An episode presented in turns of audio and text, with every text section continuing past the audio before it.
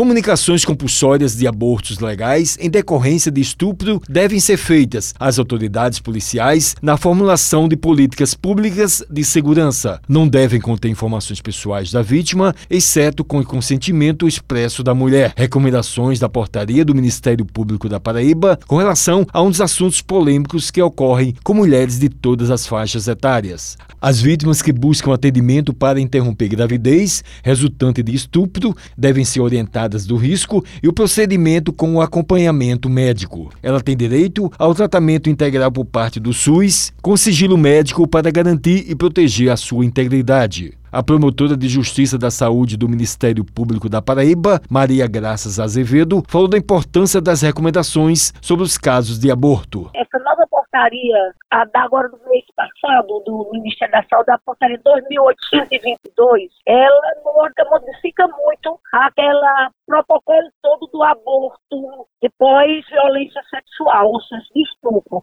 Querem vulnerável, menor de 14 anos, querem adulto aquelas obrigações de notificar a polícia, de tomar providências policiais, estatísticas, enfim, é necessário toda uma equipe multidisciplinar.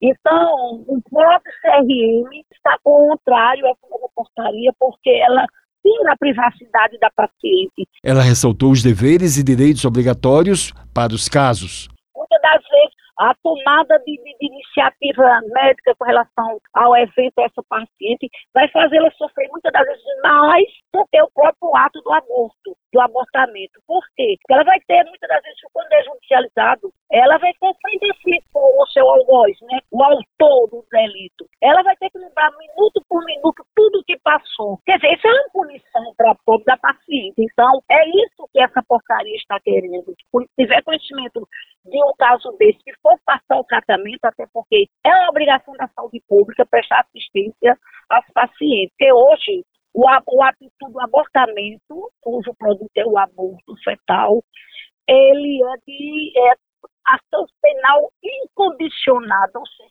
é do Ministério Público como dono da ação penal. A promotora disse que a burocracia atrapalha muita coisa, em especial os casos de aborto. A burocracia entrava muita coisa, né? inclusive o serviço público muito burocrático.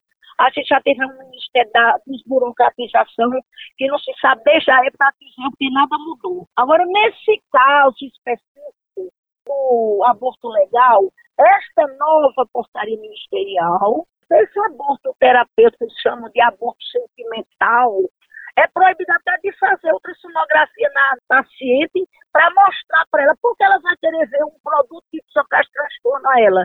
Agora, eu deixo o endereço aqui do meu e-mail lá do Ministério Público, lá do nosso gabinete, promotoria.saúde.